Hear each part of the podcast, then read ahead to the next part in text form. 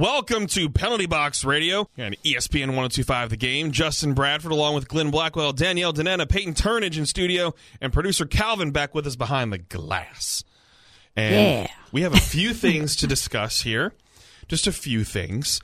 It's been a very, very busy few days for sports fans in Nashville. I mean, all this when you think of the sports world in general, Nashville's been kind of a centerpiece for a lot of things, and not just because of the Predators, but I mean, the big with the Titans beating the Patriots, that's a huge focus right there. huge, yeah. Huge, and then boom, right after that happens, Predators fire Peter Laviolette, and then we don't know who's going to be the replacement at, as of that time when it happened, and then boom, John Hynes is announced, and then boom went the dynamite from Boston against the Predators.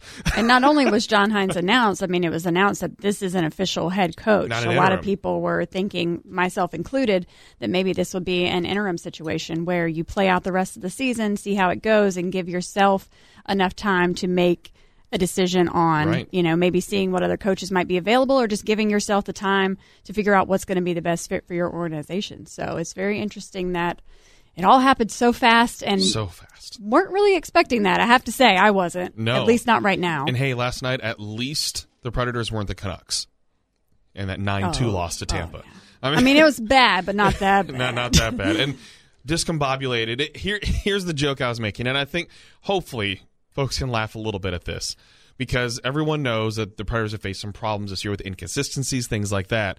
So last night basically showed John Hynes every problem this team has had all season in one game. So instead of having to wait Yep. for multiple games to see the different problems arise, all of them appear at once, so you can just get to work. I feel like that was actually fantastic for him. It was a terrible game. There was a game they should they needed to have won Lots to show that momentum. But man, I mean, there was no having to sit down today and try to figure out what this team needs to work on. I mean, they gave it all to him on a platter last night. on a platter. Mm-hmm. And then and then and we'll we'll hear some audio later in the show.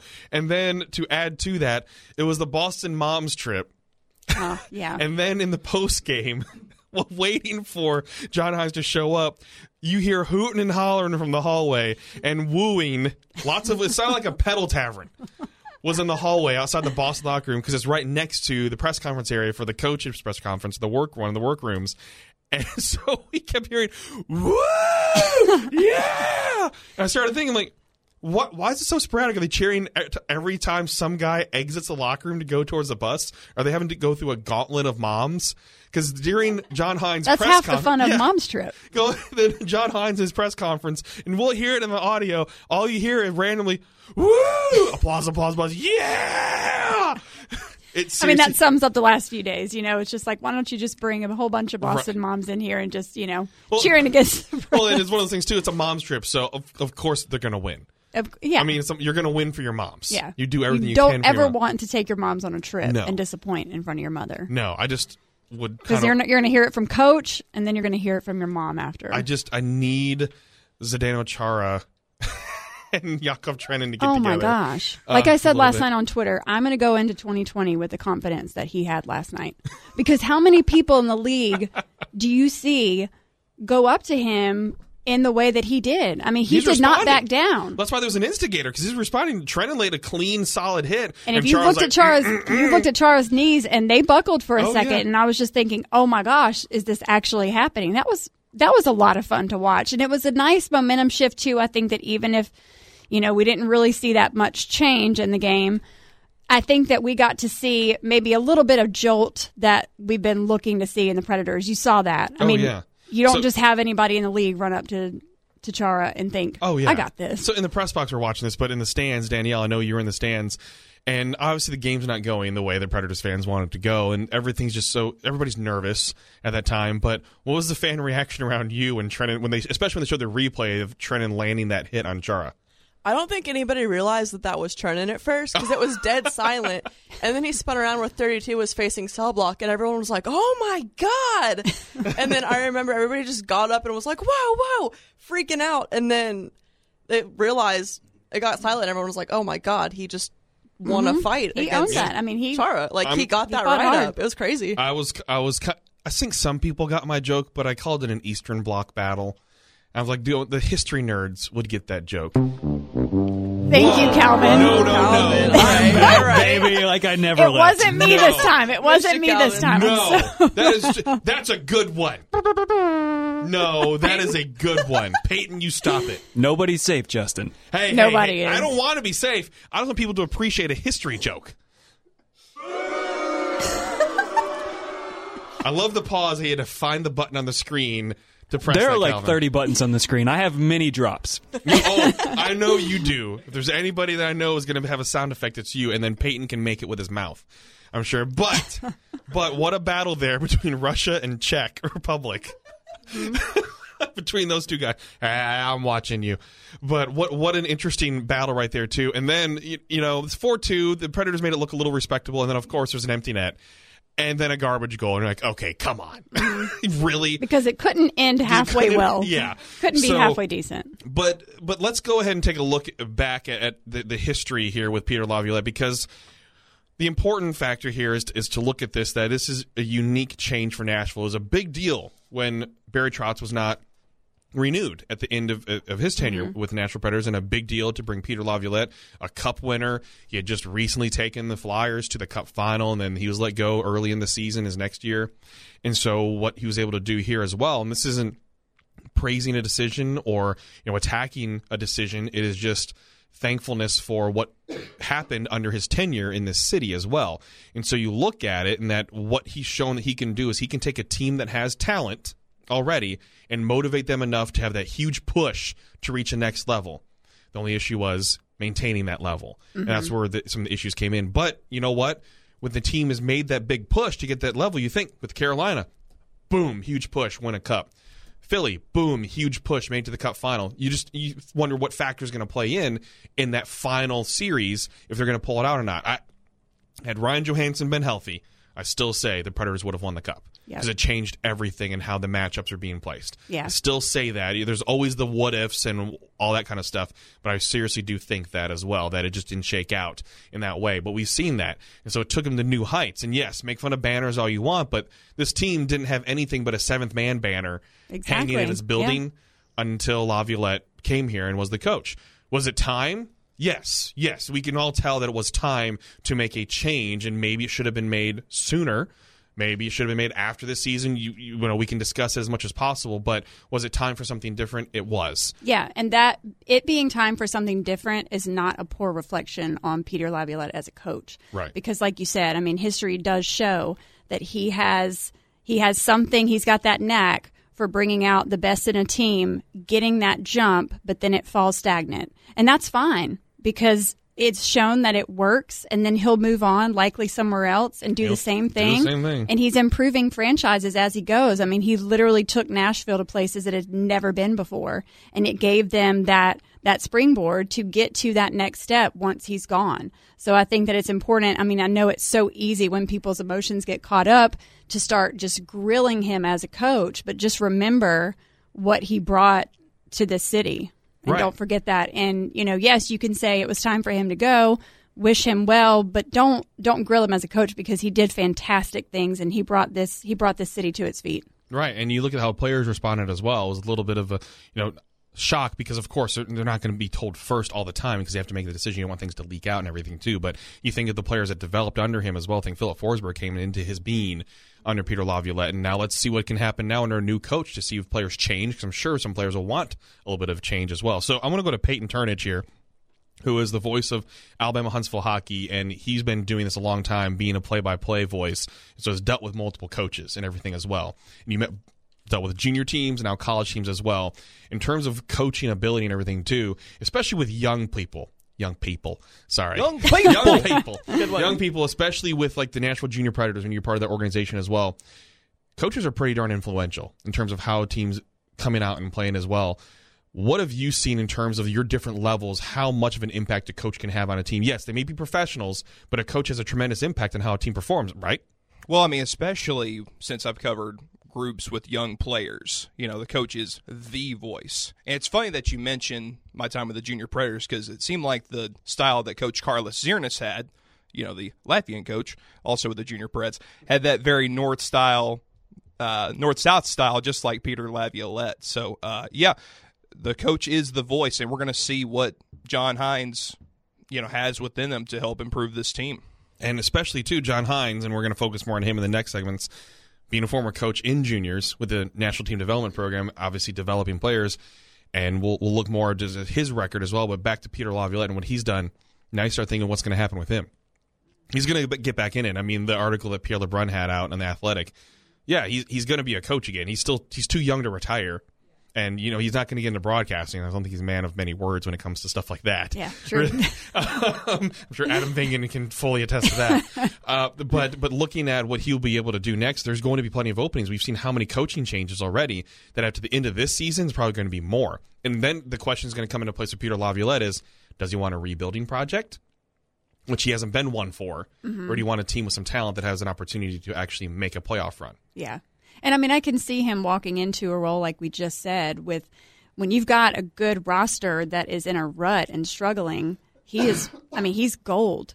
You could not want anything more out of a coach than what he can walk in and do. So I can see him walking into that. But then again, it's like in a rebuild, I think that he could provide that same jump start for a team. So it's kind of, I mean, I, it's open for him. You Seattle know, Kraken. there's, I know, I know. Well, and, and I'll make the joke. it's something about, to think about, I'll make that joke about expansion because expansion now is in a, is in a, rebuild type of team. You're not getting a bunch of you know schmucks. Mm-hmm. I mean, look at Vegas. They ended up being a very competitive team. They had talent. Did everybody think they were going to make the playoffs, make a Stanley Cup run like that? No, No. no, absolutely not. But we knew they were going to be competitive at least because it wasn't like the expansion era teams with the Predators Mm-hmm. and everything, where you really were getting all fourth liners and you had to deal with that, or maybe a few thirds in there, what you trade for. No, they had some true middle six guys that were able to step up into bigger roles. So maybe with Seattle, who knows? I mean, because you want to develop teams now to where they do have talent and you have coaching staff as well, because you're going to probably want to sign some guys before in because we still have to get through this offseason and the next season, but then it's going to be time. So it, be, it depend on does he want to take a year off basically Yeah. to develop into a coaching program? And now that we're talking about this, this reminds me that I'm pretty sure a couple of weeks ago, Greg Wyshynski on Puck Soup of ESPN actually predicted that this was going to happen. He said that Peter Laviolette will be out of Nashville before the end of the season, and then his bold claim of 2020 was that he was going to he was Oh, going to boy. coach Seattle. Oh boy. And Peter Laviolette, like you said earlier, is good at motivating players with talent. And looking at his coaching history with the Predators, he was most successful in his early years. So going to Seattle and an, an expansion team and having talented players and motivating them and motivating the organization and the fan base, he is great at uniting cities. Look at what he did to the Nashville fan base in 2016-17 when he motivated the team. So him going to Seattle would not only be a boost for the city, it would be a boost for the players who just got cut from their teams. I think he would be good at uniting a bunch of talent that's lost. All right. So before we go to break, want to throw out there there's some G Nash games going on, and Peyton's been broadcasting some of those as well. It's been a lot of fun. Uh, but we do have one coming up on Friday at Bellevue. It's Pope John Paul II, CPA and GCA, taking on Brentwood Academy, Franklin Road Academy, and Lipscomb. That's at 7:45 at the Bellevue rink on Friday. That's the only other game. There's plenty of games going on tonight, but well, you're listening to us, or maybe at the rink. Or big shout out to the Muddy Drunks that are getting ready to play, and I can't be there for the playoff game, so apologies. Have to work and everything, but you know, it's been a little chilly here and there. Hmm. And always kind of wondering what's going to go on for vacation. When you get to the off season, you get through, you know, the draft, you get through free agency, and then all of a sudden it becomes July, middle of July, and going, what are you going to do? What are you going to do, Justin? I think you're gonna. What to. are you going to do, Justin? I'm going to take a hockey fan cruise. Bye bye bye. That is amazing. Yes, yes, you can join us, Penalty Box Radio, Ships and Trips Travel, and Royal Caribbean, July 12th to 19th, taking a cruise on the Liberty of the Seas from Galveston, Texas, going to Cozumel, Costa Maya, and Roatan, Honduras. Three relaxing days at sea and three private rentals of the ice rink that is on the ship. So yeah, you can't get away from the cold all the time if you don't want to, but you can skate on a cruise ship in the You can middle skate of in the the middle of the ocean. In the middle of the ocean. You can do that. That's Hockey- when I was sold. Yeah. HockeyFanCruise.com to find out more information. We're going to have some private cocktail parties, some trivia nights, Q&As. So we're working on all these things to make it a fun time for hockey fans to just go, people that are like-minded individuals that want to travel together and have some fun out in the middle of the ocean and then also, you know, get a little bit of tan, get your tan on. So mm-hmm. hockeyfancruise.com, ships and trips travel, Royal Caribbean with Penalty Box Radio. Find out more information and join us this July, hockeyfancruise.com. Okay, up next we're going to talk more about last night's game, John Hynes, some reaction from Matt Duchene and what he saw. Up next, Penalty Box Radio, ESPN 1025 The Game.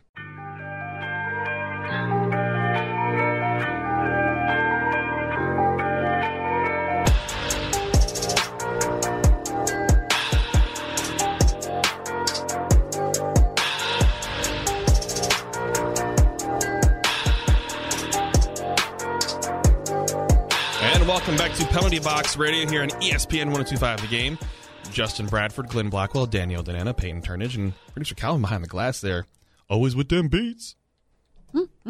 And uh, shout out to uh, Chris Revis, who uh, missed his exit on his way to the Muddy Drunks game because he's listening to our show. I'm We're so glad. so sorry. Glad we can distract you enough that you miss your exit, buddy. Drive safe. Drive safe up Chris. there. Okay, let's talk more about last night's game and what we saw and what was learned, and we'll hear some reaction from new head coach John Hynes and forward Matt Duchene here in a in a little bit. But last night's game, coming into it, I expected more.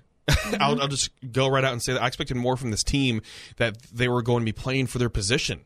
Because there are some guys on this team that obviously do not have their position solidified, that they're playing for their spot on the roster, they're playing for their spot in the lineup for minutes and everything else, and it was a discombo- discombobulated mess. Yeah. And if Trying to get that word out. Yeah. So I mean, every, every one of us that listened to David Poile's press conference got to hear what David Poile said about the players on this team Yeah. and the responsibility that these players are supposed to take for the firing that just happened. You big mad. And yeah, and it's I mean, if you follow this team long enough, it's rare to see David Poile in the way that we saw him at that press conference. So if the players picked up on the message that he put out the same way that we picked up on that message, I would have played a different game if I were them. You picking up what I'm putting down? Are you picking up what I'm putting down? Because what I saw, they're still not mentally there. You're they're still putting themselves in the position. I mean, when you constantly find yourself leaving one defender to cover multiple players alone in the slot when you're on the penalty kill, like you're not going to be successful. You're going to get scored on. And if you continue to put your goaltender, I know that Juuse Saros and Pekka Rinne both still have room to improve. We're not seeing the best games out of either one of them. We're not seeing their best.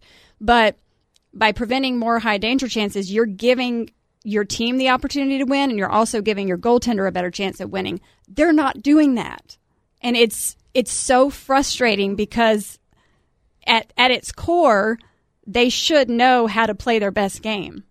So I know that we're not going to see any new systems. We're not going to see any new tactic, any new tactics last night because coach just walked in the door and Right. had his first game. Right. But that is on these players. That's their responsibility to go into the locker room and say, you know what, guys, two guys just got fired because we weren't doing our job. Let's go out there and do our job. And I'm, I mean, I saw little glimpses of things, maybe, but when you when you pull the full sixty minute thing, no, because I mean, and and still a careless too many men on the ice penalty in that game, no. No, you don't do it. So you had a great evaluation of the game there too. So new head coach John Hynes, let's see what he had to say immediately about the game because we saw him taking lots of notes and just basically soaking everything in. So here's a John Hynes. Uh, you know, I, I would say that uh, in tonight's game, we, there, there, there was a lot of ups and downs. There were some moments where we played really well, and we had you know um, some strong identity things that we want to be able to do, and then there was there was some times that we you know we didn't uh, we weren't consistent enough in those ar- areas, and I think that that's a big learning lesson coming out of this game. And uh, but I think there are a lot of positives now having been on the bench with the players and, and gone through a game and seen the ups and downs and, and, and what it goes through. Uh, I really feel I have a strong grasp of, of some areas that we uh, I think we can improve. Some of our attention to detail, some of the consistency uh, in how we need to play, and really excited to get back at the rink tomorrow and and uh, and get better and get better. The morning of the Chicago game, we'll be a better team then. And so as you can hear in the background, the Boston mom celebrating. That's what you were That's, talking what- about. that's what's up with the woos. Uh, but that was just his brief overview of that as well, and you could tell that he was really trying to take it in. And they even shifted practice that he shifted it from Centennial Sportsplex, where it's public, to Bridgestone Arena, where it's private. And the pictures that came out today from the team, even showing all the boards that he's drawing on to draw different things of how they want to implement. And I'll, I'll go ahead and address this as well too, because some folks are worried that he's going to ruin players. Like Roman Josi's going to be just fine. Uh, you're not going to change a, a player that is having a Norris caliber season and do something that is not going to be a Norris caliber season for him. You, you, especially in the middle of the season when it's hard to implement full new things, you're not going to change it immensely to where all of a sudden they're just going to drop off the face of the planet. You're going to see some players probably step up and have better time under this, and some players maybe struggle to adjust. It's all about adjustments, especially in the middle of the season. So there's going to be little things. We're going to, in the next segment, talk about the little things that John Hynes saw. But uh, looking at the player perspective of it too, there's going to be need to be buy-in, and so we Matt Duchene mentioned this because Matt Duchene, you can tell that he likes to answer questions and try to make it towards the one question he's going to answer because he does the full evaluation of it, tries to give you everything possible, and there's still going to be another question after it. But Matt Duchene had a good breakdown of the game as well and the disappointment there, but then offered the whole buy-in that they have to buy in if they want to be successful here. So here's Matt Duchene kind of the same story as the season, though. The wrong mistakes at the wrong times.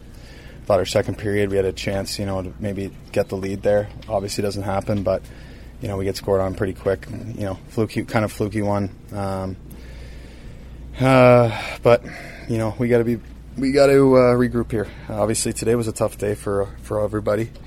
Um, I'm proud of the way the guys competed, but compete isn't enough in this league, especially against a team like that. So we're uh, lots of games left, but we got to start right away, and you know we'll we'll obviously make some changes to you know what we're doing out there, um, you know from from Hynes, and we'll push forward. We have a heck of a hockey team in here, we know that, and uh, you know hopefully this is just one of those things that makes us stronger, and we end up where we want to be at the end of the day, and.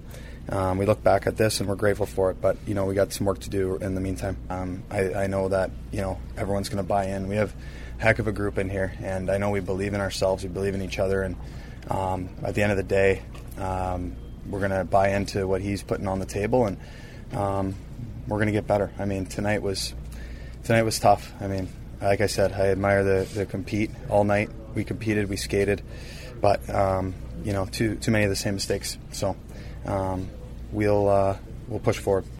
So here's the thing: we heard after so at practice or the, sorry morning skate mm-hmm. that the wake up call phrase was said a lot. Mm-hmm. That is that is a frustrating one to hear because we've heard that a lot this season, mm-hmm. and so now is this the true wake up call? They they they are fully aware that they need to be better. So here's the thing that we can say that they're addressing, saying the right things. They really, this team, if anything, they say a lot of the right things, but then they have to live through uh, what they're saying yep. as well. So Duchene right there saying that they have the talent. They know they do. Everyone knows they have the talent. It's about playing together as a team. So the huge responsibility for John Hynes now is to get this team to be a cohesive unit, to be consistent enough to win some hockey games. We all know, the whole league knows how much talent is on this roster. Even without Ryan Ellis out there all the time, there's enough talent on this roster to win. Mm-hmm. You don't have to. You're not winning the Stanley Cup final right now. You just have to win some hockey games. Yep. And they're on pace for what 90 points.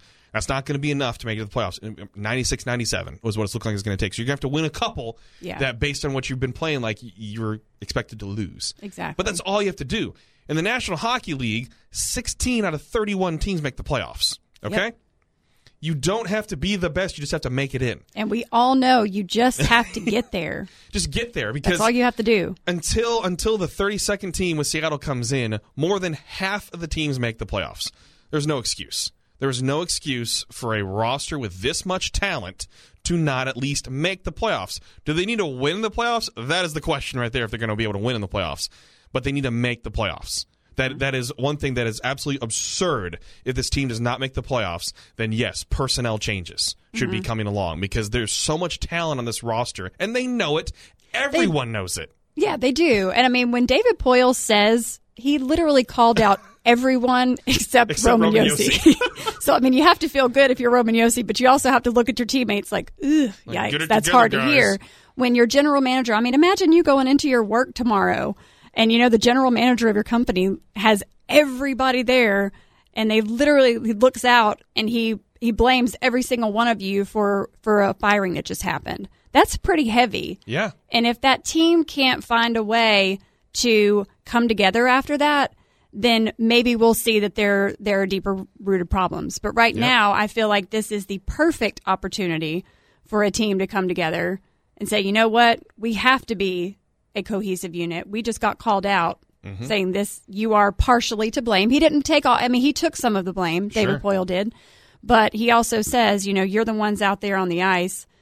You've got to show up. Mm-hmm. And I mean, I think that, I think that the guys you can almost hear in some of their voices that they're almost tired of saying, you know, we've we've got we've got more games, we've got enough time, we've got enough time because eventually you're not going to have enough time. Eventually you're not going to have yeah. So eventually you're not going to have half a season. You're going to have 2 weeks and then at that point it's already it's already almost too late. Then so it's golf season. yeah. So I mean, it's just you can almost hear the frustration in their voice, and I think that at this point you almost want to hear that because you want to know that they're taking this serious and that the you know a lot of talk is going on about people just saying, oh, are they just getting really really comfortable with their contracts and they're just mm-hmm. fine, you know? And and, and I don't know. None of us know if that's Right. the case with each individual player, but at some point, you know, you have to start you have to start asking those questions to them because we're not seeing it on the ice right It's now. time to play some ticked off hockey too. Yeah. Some ticked off hockey. Okay. So up next in the next segment, we're going to talk about some of the changes that John Hynes will probably want to implement, and you'll discuss that. But I'm going to give an opportunity here, folks. If you want to call in and give us a, a good opinion on things, 615 737 1025. 615 737 1025. We're open the phone lines for the first time in a long time so that one what? one dude in Mount Juliet that wants to say, you know, What? never take calls. What qua- what qualifies as a good opinion in Justin Bradford world? One that doesn't make me make fun of you. Uh, all right, so give us a call. We'll have more up next. Penalty Box Radio, ESPN 1025, the game.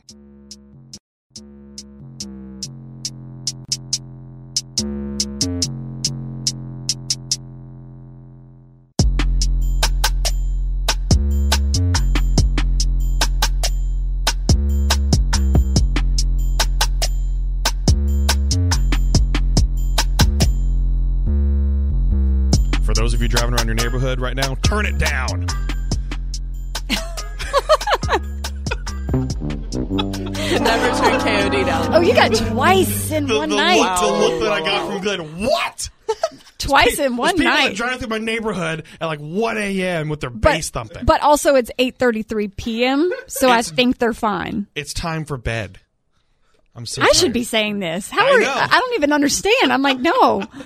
What Justin world are we Bradford, living in? Glenn Blackwell, Daniel Danetta, Peyton Turnage, producer Calvin behind the glass, penalty box radio. So this segment we're going to talk some of the things that John Hynes will probably want to improve upon. There we go, a lot. All right, so Last night's game. uh, last night's game. Let's go to the phone lines. We have Doug from the Borough on uh, players who need to improve. Doug, what you got? Hey guys, um, well obviously the coach has mentioned, or not coach, but Rom, uh, Hoyle called out everybody. It's a Roman Josi. I'm getting my stuff together here. That's why y'all are the professionals and I'm not. So uh, anyway, what comes to mind though, watching this team since its beginning and watching these guys for the last couple of years, um, Johansen just, it, you know, we've always wanted to see him shoot more. I don't know, and and that's not really the gist of thing. He just he just does not seem to show up to me, and it just drives me nuts because all the talent he has, such a big body out there on the ice, things that he should be doing and he does not do. And um, additionally, and I love this guy, everybody does, but Arby, I don't know what's up with him this year. You know, I don't know what's up with the whole team this year, honestly, but um, it just doesn't seem like the same guy. And the embellishment junk, it's just it's it's you know it's coming back to haunt him, and it's going to haunt the team because you know we all know he spends his butt's on the ice as much as it's on the skate. uh, but that's just I've always chalked that up. Just that's his style of play. He's just you know a little go getter out there causing problems for everybody, and he's on top of everything. But th- this year it's just not the same. Yeah, no, uh, Doug, you make some really good points uh, right there, especially Ryan Johansen. It's a little frustrating at times to, to watch him uh, because he has so much talent and the ability right there too. I mean, he had 64 point season last season, which pretty darn good is a second best season production wise. But you know, there's still more. There's another level to Ryan Johansen. I think we started seeing it in the playoffs, but right before he got injured uh, as well. And so this year too, I mean, nine goals, 17 assists for him, so 26 points in 42 games. Not awful by any means, but there's still more. And you know, there's another level to him. And then Victor Arvidsson, yeah, the two games in a row getting called uh, for the embellishment right there. And folks, I, I I know it's tough to take off the gold colored glasses but RV's selling it. He, he really he really has. I mean, the Brad Marchand thing, if he wouldn't have flopped over, he might have drawn something and not have to sit, and they could have had a power play. But he even smirked a little bit. I think when he went down. I mean, you can say no, no, no. I mean, you got him in this part that's really weak, and you know, not as much padding necessarily there too. But there was a little slight jab, and so it's one of those things that Arvy's got to stop doing that because he's going to earn a bad reputation, and it's going to make him get called on it even more, even when it's not.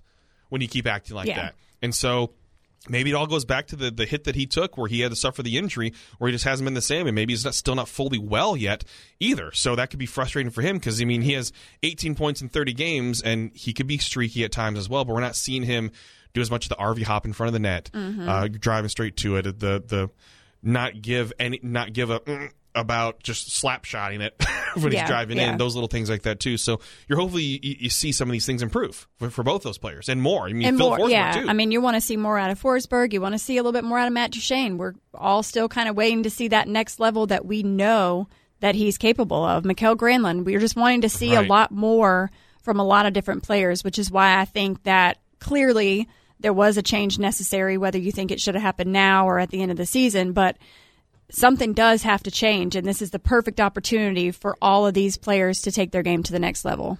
Yeah, and so we'll see that as well because again, every player got called out. So Doug, you brought up a very good point. So thank you for your calling in. Really appreciate that because yeah, it's fine to expect more from these players because the talent is there and you can see it. Uh, and it's not necessarily calling Johansen lazy. It's I think sometimes the motivation to get involved in the play at, at times, and that's something that's subconscious as much as any other time. uh, Yeah. as well. And this is a result of, you know, when when Peter Laviolette came in and did take this team to a different level, once you've reached that level, that expectation is there. Prior to Peter Laviolette coming to Nashville, that expectation was not there. So now that you've started to see a lot of this core show who they really are and show the type of player that they are, when they don't perform up to expectation Right. and also when they don't perform up to what you know they're capable of a lot of eyes are on you and i mean that's that's what people come to expect now Yep. So now we're going to see a lot. Uh, John Hynes obviously took a lot of notes last night. Here's some of the things, some of the things that he wanted to note on that he would like to see improvements on. I mean, you're coming into a good team. You're coming into a team that that, that, that was well coached. Uh, there's just there's certain things that are that are different between coaches, and I think sometimes when, when players go through the situation that they've gone through, uh, some of it's not all tactics. Some of it is mentality, and some of it is identity, and some of it is um, you know having guys uh, believe more in certain things or, or, or believe in themselves. And it's not, there are going to be tactical things that you're going to do. And, and anytime you teach people, you can't overwhelm them. So it's got to be very specific, things that they can work on, things that are essential that, you know, we feel are, are going to be better. And then we just keep building and building. But the most important thing, uh, I think, is, is the mentality, uh, how we play for each other, and I think the camaraderie in the room, and then just building building their belief, you know, into being very consistent, and that's uh, I think that'll come over time. There's a couple things uh, tactically we can do. There's um, you know, I think some of the things uh, defensively we can do a little bit better job in, in, in the D zone of trying to end more plays and, and um, just cer- certain little little positional um, tweaks that are little nuances. That's not a, it's not a system overhaul at all. Uh, I think that's one of them. Some things in the offensive zone we can do. You know, our we have a big, strong team. Guys that are uh, talented with the puck. I think managing the puck better, being harder on the puck, uh, spending more time in the offensive zone, and not just spending time there, but how can we become more threatening uh, on the inside of the ice? Anything else? Thanks, everyone. right, have a good night. Practice at Bridgestone tomorrow. All right, see you guys. All right. So John Hynes touching on a lot of things uh, there as well about what he wants to work on. And here's the thing: he's saying a lot of the right things. He noticed it, and so now it's implementing all these different little things. And you could tell based on his history with developing is that you got to do it little at a time. Little at Mm-hmm. You I- can't just yeah. do everything. And all I at once. appreciate that approach because Right. it can be overwhelming, especially in the middle of the season. People start to get a little bit frantic and frazzled Right. when you start throwing a bunch of different things at them. And so it's nice that he is saying he wants to be very, it sounds like to me he wants to be very intentional with his approach Sure. and he wants to be very specific. And so whatever those specifics pan out to be, great because, you know, it's going to be less overwhelming than just coming in and just trying to have a system overhaul because that's not possible right now. Right, and then again, the Boston moms having a grand old time. They were having a blast. there. Okay, we have Steve from Nashville. Want to talk about Laviolette? Steve, welcome to the show. Hey, thanks guys for having me. I appreciate your show. Love what you guys do. I Thank wanted you. to actually comment a little bit more about the situation with Coach Laviolette. First off, I want to say what a fantastic job I think he's done. Um, you know, uh, just in the few seasons he's been here, um, completely elevated the franchise. Whatever it was, maybe he added a little bit more spice to the mix, but whatever it was, uh, we saw uh, consistent winning seasons. We saw playoff victories. We saw President's Cups. As you mentioned, we saw the banners. Um, you know, I, I, I have to question, you know, Peter came in with the Stanley Cup. Barry Trotz leaves with the Stanley Cup. The one thing consistent with the Preds, um, I'm going to use the term losing uh, lightly in a sense, but, but really there's no cup, there's no wins. Um, I think we got to look at David Poile. I mean, when is the question going to come that maybe it's time after 20 some years that somebody with no Stanley Cups who's now fired two um, Stanley Cup championship coaches, uh, when is it time for him to step down? Is this his last season? Do we have two more years of this? Um, when can the organization move on? All right. So, Thanks, St- Steve. Yeah, Steve, Steve, thanks for your call. You know, I got a little bit heated there. Steve, Steve started feeling it uh, near the end there. And and I'll say this. I mean, obviously, David Poile, he's not getting any younger. I mean, blah, we know that. He's getting he's getting closer and closer to that age where he's going to want to hand over the reins to someone else, probably someone that is already part of this organization that continue to promote and everything as well.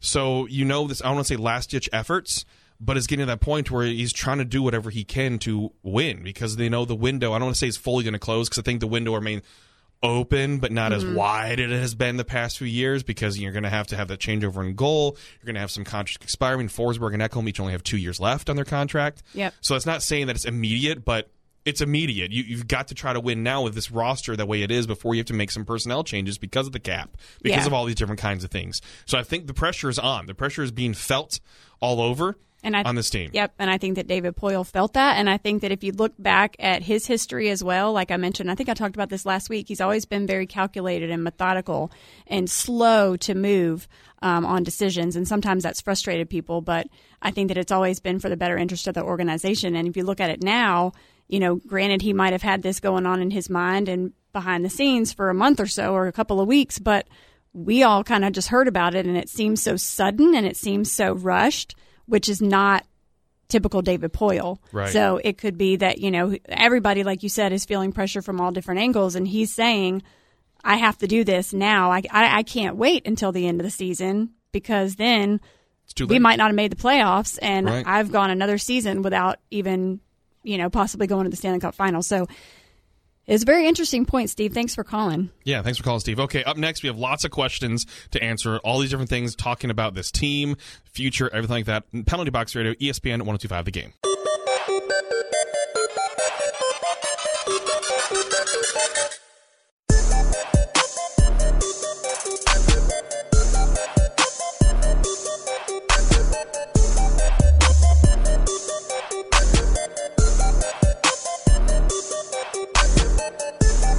And welcome back to Penalty Box Radio here at ESPN 1025 The Game. Justin Bradford, Glenn Blackwell, Danielle Danana, Payne Turnage, producer Calvin behind the glass, as always, ready to. Mm-hmm. I could drop- go. I could go for a whole show with just Calvin jams. I know how to bring the heat. Cause could anybody in here name that song? By the way, What do you think? I don't The have that one, Calvin. I'm sorry. I'm the sorry. baby. Grove Street Party, Waka Flocka Flame, the anthem to my Oh, eighth grade year Okay, of I middle school. TOD, though. The anthem to his eighth grade year. It I'm might about have to been. Google It could have been seventh grade too. I'm about to Google what Was year it that came was out. it in the 20 teens when you were in eighth grade? Yes. oh, sweet There lord! we go. Cut him off. Cut his mic off. okay, so let's go ahead and discuss some questions here. I want to make sure we get Peyton and uh, Danielle involved here. So, Jay asks the thing you'll miss most about Laviolette. Peyton, I want to start with you. Poor play. Oh my God, you're just gonna miss imitating him. Oh yeah. Is there anything you'll actually miss? I mean, timing is everything. It was Sure. time. Um, Yeah. You know, I did have a lot of confidence though with him behind the bench. He was a strong voice. Uh, there's no doubt about that. But I mean, uh, overall, I'll just I'll just plain out miss him. But It's just time. Time, yeah. Danielle, I agree. It is time. Um, first off, I'm gonna miss the gum chomping. That always entertained me Take at the the, games out. on TV. I just I don't understand it, but I will miss that. And all seriousness, I will miss what he did for the city. He played such a key part in the organization in the last few years that it is hard to let somebody like that go. But like Peyton said, it is time for change, and I'm very excited to see how Hynes picks up that momentum that he left off. Glenn. Yeah, and I think that I can kind of go with both of what y'all said, especially the gum. That was always just something to look It's so for. fascinating. You know? Um, but I love what he brought to the city. I love how he made the city feel. I love how he brought the city together. Um, and you just you can't discount somebody that comes into your city and brings it to life like it did. I mean, Nashville was great before, but it went to a different level. And I think for me, um, I agree with you, Peyton. I had a confidence in him when he was here, and I think that stemmed not only from the style of play and the production that we got out of the team, but when he first came, he was one of the people that as soon as I knew Trotz was out, that I wanted in Nashville. And this situation is a little bit different. Um, I didn't really have time to want anyone else, and then when someone else is brought in, it's just a gamble. I do not know, and I don't have a feeling on this one way or the other. So it's just kind of like we're all in limbo. Like, well, we'll see. And you know that I'm sure that we'll begin to have that confidence with Hynes as well. But I do miss the confidence that I had with him. I'm going to miss that the most. Okay, Julie asks, I heard the Preds will bring in a former Preds player as assistant coach. Is that true? If so, who will it be and what will his role be? So, not a former Preds player, but we're promoting someone from within. Rob Scuderi was brought in last was brought in as a defensive development coach, and he has been promoted to interim assistant coach. Rob Scuderi, for those of you who do not know, he is a two-time Stanley Cup champion with the Penguins and the Kings in 09 and 2012. So. He's been kind of solid. If there's so- anybody who knows about defense, that would definitely be him. Yes, because he, played defense. Here we go. Uh, David asked, "Do you think there will be players whose role in having a concern of certainty of his job with Hynes' coaching style being implemented and applied to this team before the trade deadline?" I think there's a bunch of players that should feel like they're kind of on the hot seat themselves. Um, he's been doing better here of late, and Craig Smith has been heating up, but he's an unrestricted free agent coming up, and he's one of those guys that could be trade bait. Mikhail Gladlin could be another one as well because he hasn't really fit as well in here in this in the system that has been played. He obviously still has plenty of talent. Yeah. Peyton's laughing at me because of how I said it. But I also think that those are two I was names. kind of I was kind of burpy there. oh my god! At least he isn't honest. I think those are two names that Elliotte Friedman has kind of thrown around over the last few weeks of just the possibility of. Right. Um, so, and especially after hearing Poile talk yesterday, I think a lot of people might feel the heat. Let's give it a little bit of time, though. Let's not Sure. start thinking trades. Let's give it Yeah. maybe six, seven, eight games, and then we'll really know. No, absolutely. So let's look at this now as well. Do you? This is from Johnny. Do you think after last night's performance, Yakov Trenin can be this year's version of Rocco Grimaldi and endear himself to the fan base? Danielle. I do. I mean, how do you you have a guy who's new to the NHL go up against Z- Zdeno Char? I'm sorry, I can't say that name, Justin. Don't hop on me for that. I know you will. Just say Chara. That's Just say fine. Chara. There you Everybody knows. But that honestly, he earned a lot of my respect for that, and he is a very good player. He's adapted very well to the NHL coming up, and I think that he's won the hearts of a lot of fans already. But I highly doubt that he'll stay with the organization throughout the entire season. He'll probably be sent back down, but he has won hearts already. Payne. I described him last night as a better version of Miikka Salomäki. Kind of a guy that was brought in, billed as a skilled guy that came in as a rugged, tough guy. And tough as nails stood in hard against Char. By the way, Justin, he's a Slovak, but that's okay. Oh my gosh. Oh God. okay, okay. So th- looking at this as well with Trenin, as what, what I like about him is I think he's going to be eventually the perfect third line player because he's built like a tank. He'll drive to the net, which is what's really important for this team as well. Drive to the net, be a big body, hard to move around, but also willing to throw the body. But that's what today's NHL needs is a guy that's a, a power forward type of thing. You can't have a true enforcer as well. So for all of you out there, like, why don't the Preds have an enforcer? Somebody can go out there and fight. You do not waste a roster spot and someone's going to play two and a half to three minutes in the game. That is dumb. That is so stupid and ridiculous that you want to waste a roster spot on someone's just going to drop the gloves. No, you get someone that can drop the gloves and score and put up an assist every once in a while and drive to the net. Okay, you, you don't waste a spot on something like that anymore. Not not nowadays because it's so important that all players that you dress out there have to be able to contribute in some form or fashion. Hey, Justin. Hey, what? Real quick question about the enforcer thing. What led to that change in the NFL, where in, or in the NHL, excuse me, already thinking football in the NHL, where enforcers aren't really that common anymore in the same capacity beyond just like what we know about head trauma today. Sure. No, that's a really good question. Kind of leads out to it, especially I know there's a lot of newer fans that are following the game since the Predators have been so successful. And one of those things is just the game naturally evolving. The game's naturally evolved into something that is more based on speed and skill. And when you have something like that, you can't have a guy that's slow out there taking up a spot that's just going to get breezed by by a skilled player. That's why it's led to more power forwards that can skate, that can hang with guys, that can also be a bruiser, but they're also going to contribute. I look at a guy, for instance, like Tom Wilson without being a D bag. you know, it's he's a guy that can score really, really well, but he's also going to lay a, a, hit. But he plays dirty. If it, without the dirty part, that's kind of like the perfect type of power forward out there as well. But that's why you don't have the true enforcer because you, teams aren't going to spend so much money on guys that only hit, that only do this. They need to have guys that can produce and do so many other things because of the speed and the skill in the game. It also comes to the head trauma thing, and that's the whole thing with fighting as well. You get to that whole thing: do you need to outlaw it or not? Well, no, it's kind of outlawing itself because you're getting rid of that true enforcer thing. That's why that Watson immediately dropping the gloves thing was so rare and unique that it never happens anymore for them to just drop the gloves at the start of the game because they basically, as players, outlawed it themselves as the way they govern the game because you don't have players that like to do that anymore. So it's very unique. So it's been a natural progression into just outlawing it itself because they need to focus more on the speed and the skill of the game. Partially analytically driven as well, I'd guess, oh, just from the nature of needing to score points rather than yeah, fight. Yeah, of course, of course. I mean, some coaches still have that mindset of what's well, going to amp the team up, and sometimes you'll see it that maybe you, you can't directly always correlate it to that. Yes, maybe the team gets an extra boost mentally that they focus, but it also changes the momentum, and it's hard to judge momentum out there. But yeah, based on the stats and the analytics, you're not going to put a guy out there that's not going to that scores one goal every 30 games and give him 12 minutes on the ice. That's just that's a waste of a roster spot.